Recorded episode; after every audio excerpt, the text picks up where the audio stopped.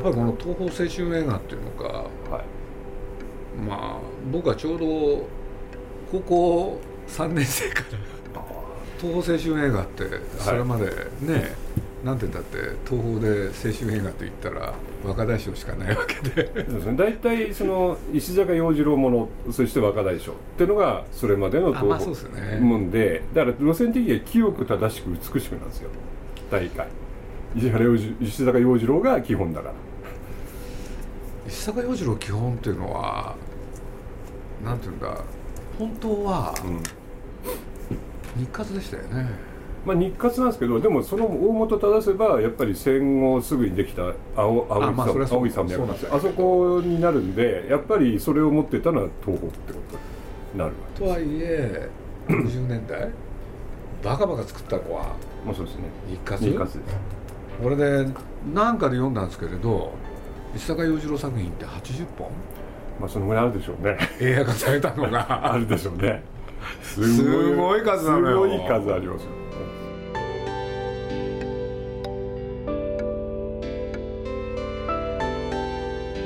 鈴木敏夫のジブリ汗まみれ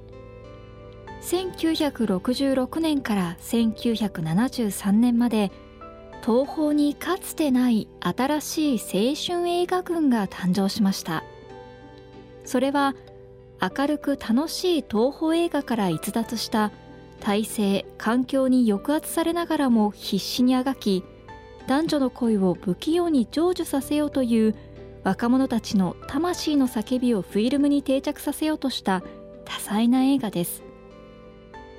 今週と来週の2週にわたって鈴木さんがキネマ旬報に2018年1月上旬号から連載した新映画道楽の第16回東宝青春映画について受けたインタビューの模様をお送りします出演は他にスタジオジブリのタイゆかりさんインタビュアーは金沢誠さんです今週はこんなお話から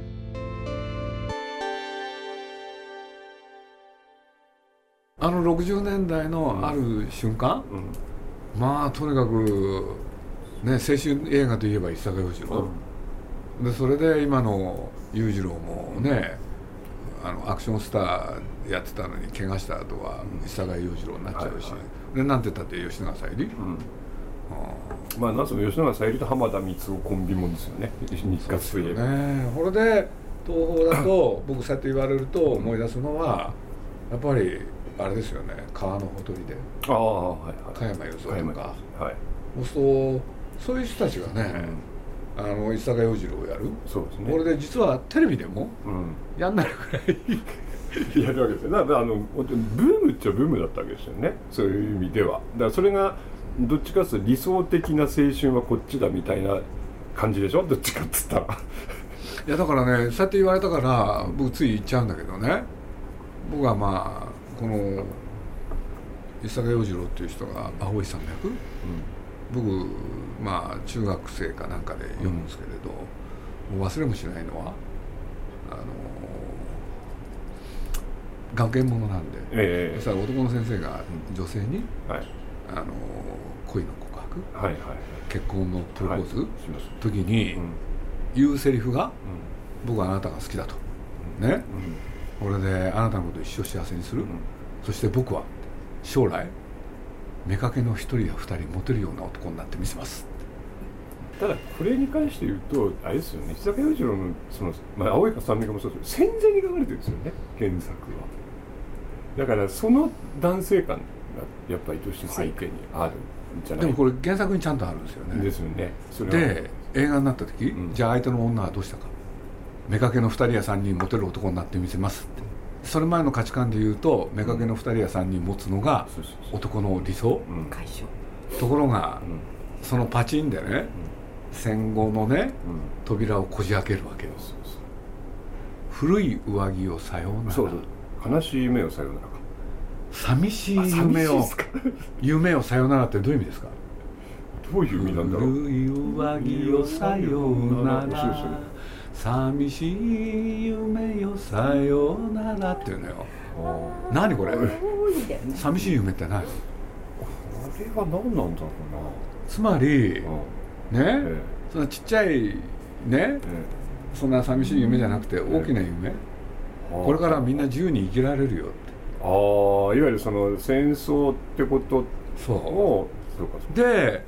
とにかく今井正の作った「うん青い山脈」が大ヒットかそうかですねこれでその後ね僕の僕の知る限りで言うと、石坂洋次郎ものってじゃあそのまま続いてたかって言ったらそういうことじゃなくてああポンと開くってことですか相手60年代になったんでしょそうですねそういう感じですこれでやっぱりね日活が裕次郎であの始めたのは裕次郎なんですよねああそうかゆうそうですね裕次郎かこれえでまあ僕これ、うんつい喋っちゃうんですけれど僕なんかもその中学生で一番衝撃受けたのは最初に日の当たる坂道ああその前に乳母車っていうのがありますよねねででももここれれもも名作ですよね全部石坂洋次郎で、はいはいところがこの日の当たる坂道っていうのはねうん僕まあこれ後で知ったかその頃知ったかよくわかりませんけれど話の内容がええまあまたえエデンのああそうエデンの東東をまあまあそうですねそのまま翻案するわけでしそうそょうそういう感じの著作権が甘い時代の そういう人物あれ関係性ですからねとはいえですね、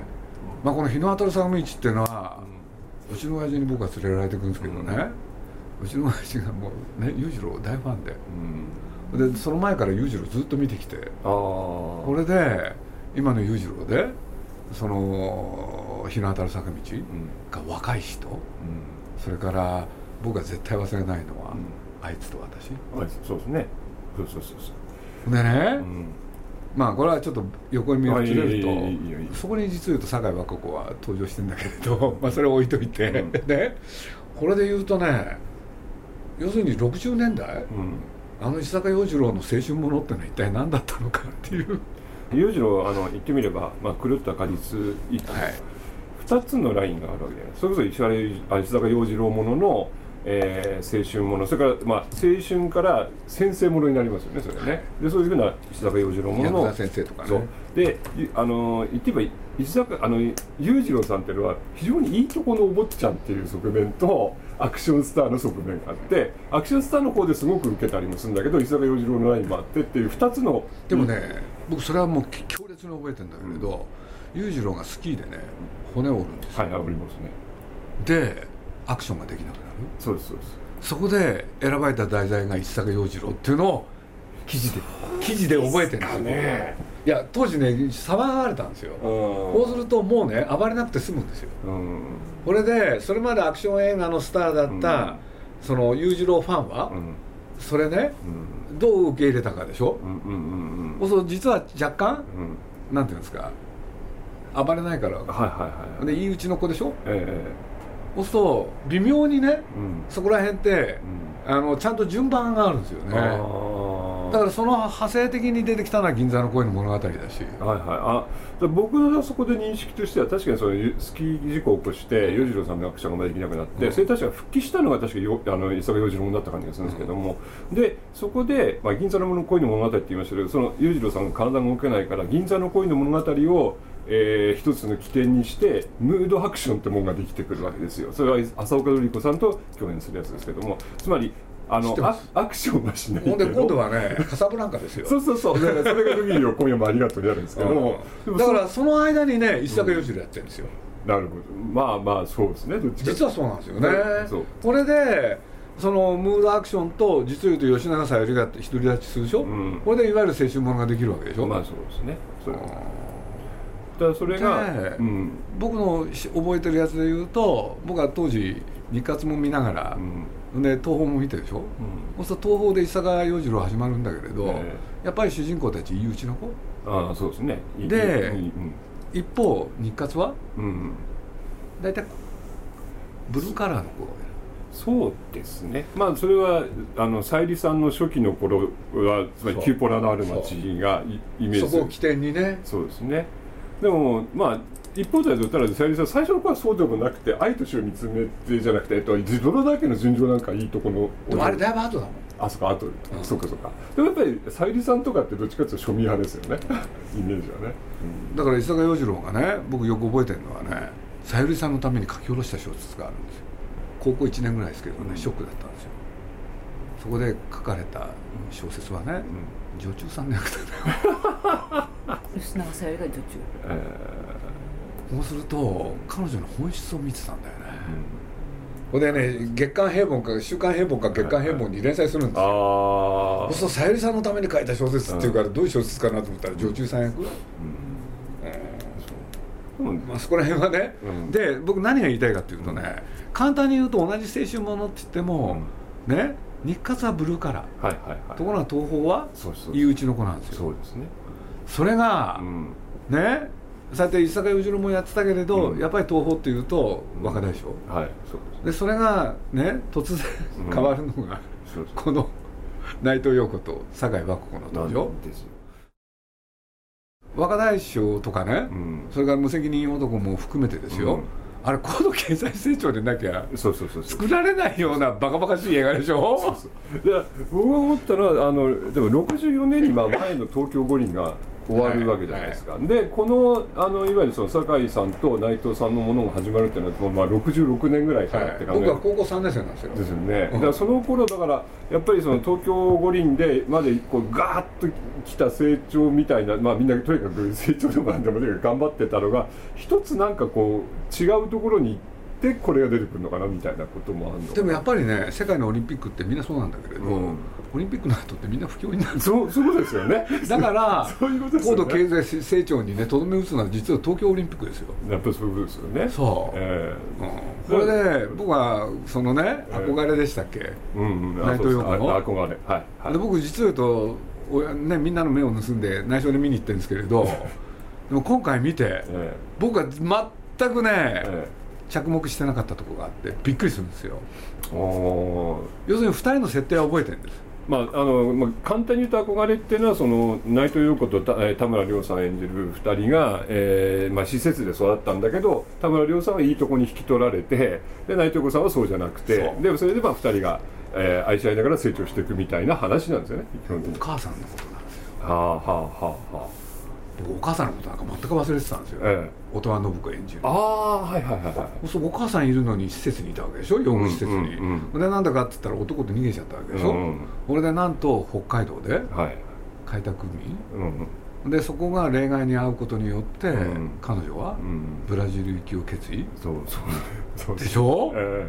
えで今回見直してそこに驚くんですよああで、うんブラジルへ行ったら二度と会えないかもしれないからうん彼に会おうとする、うんうでん彼の方が複雑になるうんでも最後、うんラストシーンうん移民戦ですよ、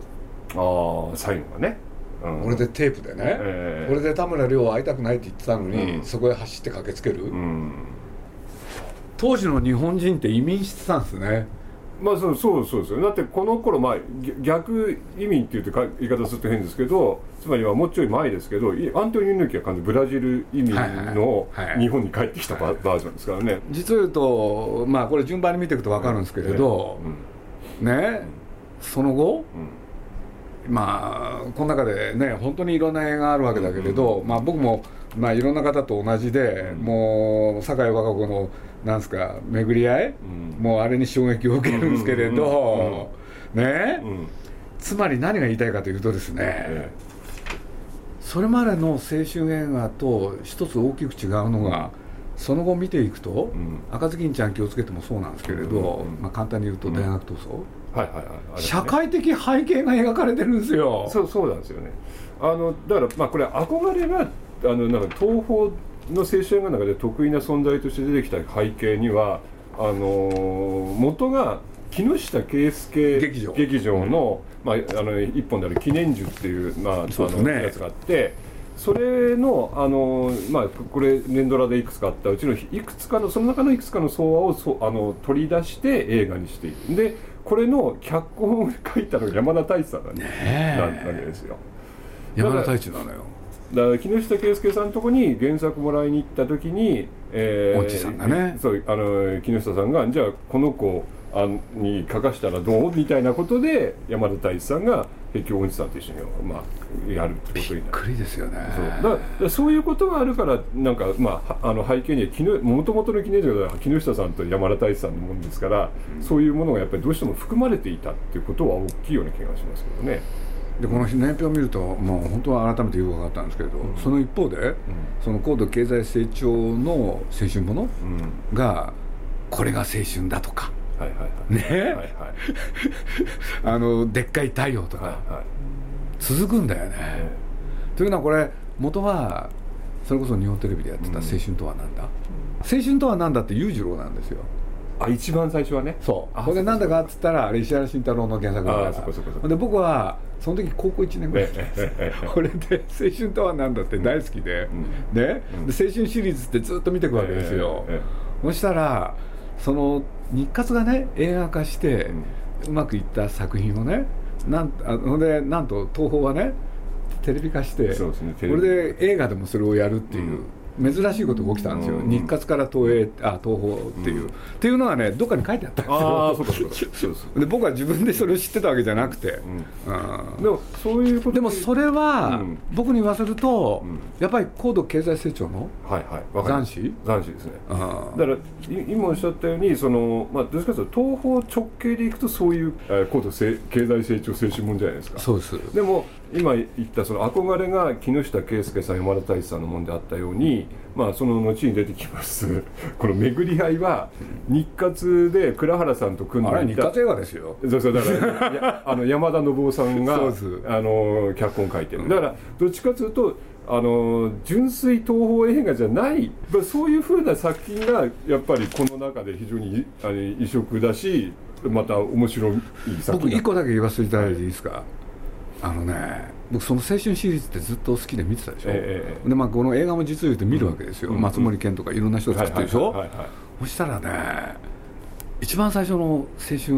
これはなんだあの青春とはなんだあそうそうそうはい僕実を言うとそれ原作も持ってるぐらい好きでははははねは舞台は地方都市、いうんうんそこへねアメリカ帰りの先生が赴任大体そうですよねねあのシリーズはでその人が英語が喋れるしそうですねしてあのラグビーを持ち込む、えで内容がねえうん面白かったのはねその地方都市でしょでコンパクトな街、うんうんそうするとそこのねボスっていうのがいてね、それをやっつけるのになんと子供たちが高校生たちがうん学園の外へ出てうんあああそれを解決するうんっていうのがねスタートなんですよ、うんところがうんシリーズが進むでしょ、うん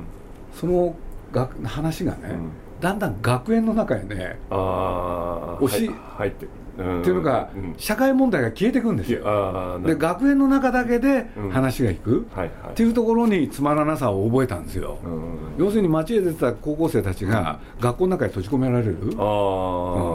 あそうか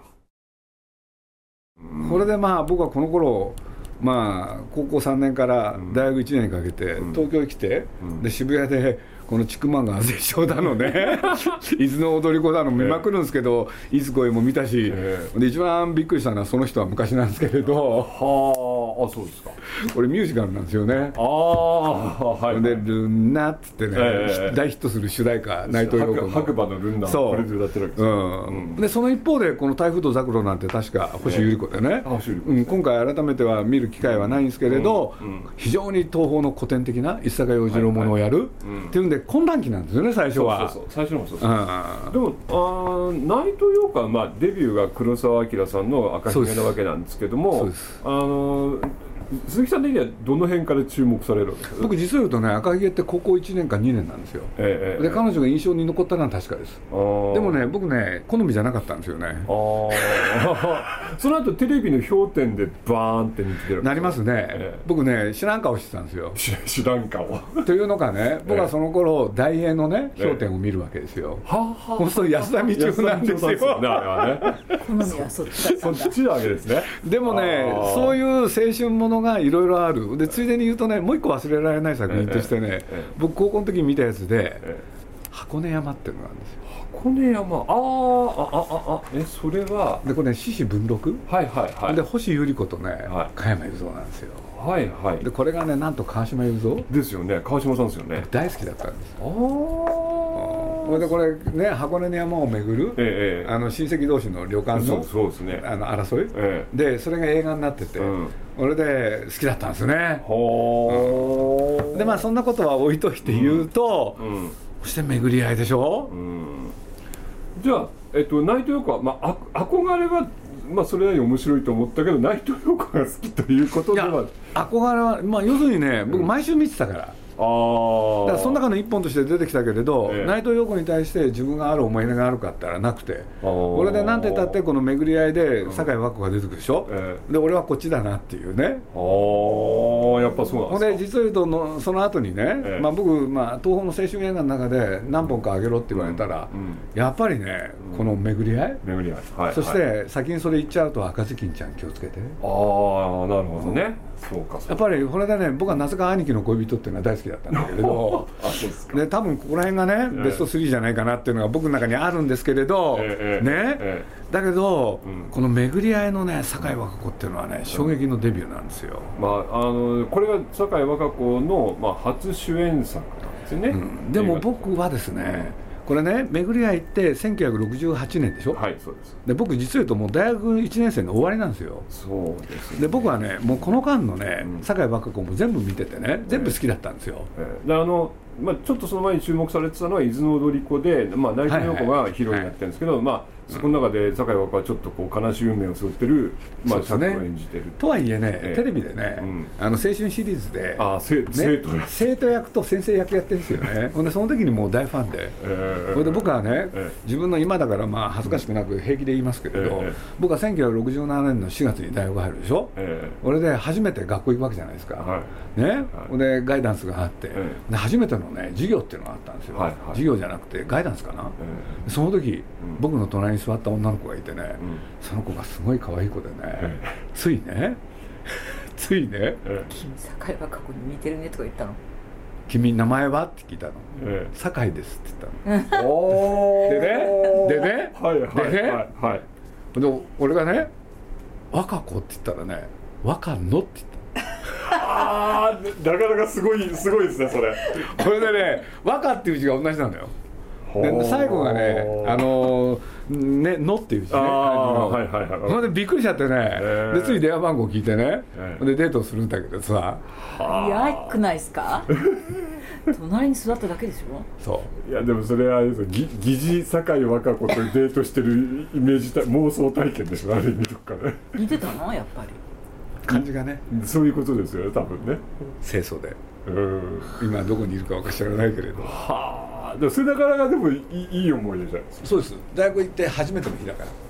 だから僕はね、うん実を言うと巡り合いの前にねもう彼女好きだったんですよなるほどそれだから1年前ですもんね世間はね、ええまあ後にね、ええ実を言うと、うんあの赤ずきんちゃんにも出てくるんだけれど、ええ要するに君はね酒井若子派か内藤陽子派かって、うん小説なんか出てくるんですよあれそうですよねだからこの時、まあ、ちょい東宝ではとにかくこのどっちが好きか2人で分だかけれてれどはっきり言いますけれど、うん人気があったのは内藤陽子なのそうなんですそうだよねろうねそれは覚えてんの俺そうなんですよねで圧倒的な人気で酒井和子は足元にも及ばなかったの、そうなんですそうなんですそれがこの巡り合いでそうそうそう一気にひっくり返すのよそうこそうれなのそんなにいいのあひっくり返すっていうの繰り返がしてまあ五分になるとい五う分に行くのよだからどっちかっていうと内藤陽子が本当陽子ってくらいが陽のイメージがある人なんですよだからもうアイドルって感じで酒井和歌子はどっちかというと庶民派でどっちかというとインとまでは言わないけどそっちの方静かな感じ静ですかよな感じねだからまあ本当に2人の性格もそうらしいんですけどでそういうことで言うとどうしてもやっぱり内藤陽子の方が全然人気あったわけですよでもこの「巡り合い」で演じた酒井和歌子の役っていうのはちょっと酒井和歌子の実際の客役よりあの人柄よりは多分強い女女性ですよね自分を持っているでそこでまた違う酒井和歌子の意味あの魅力も出てっていうのもあるかもしれませんけどねこれはね途中で。東宝青春映画についていかがでしたかこの続きは来週放送します来週もお楽しみに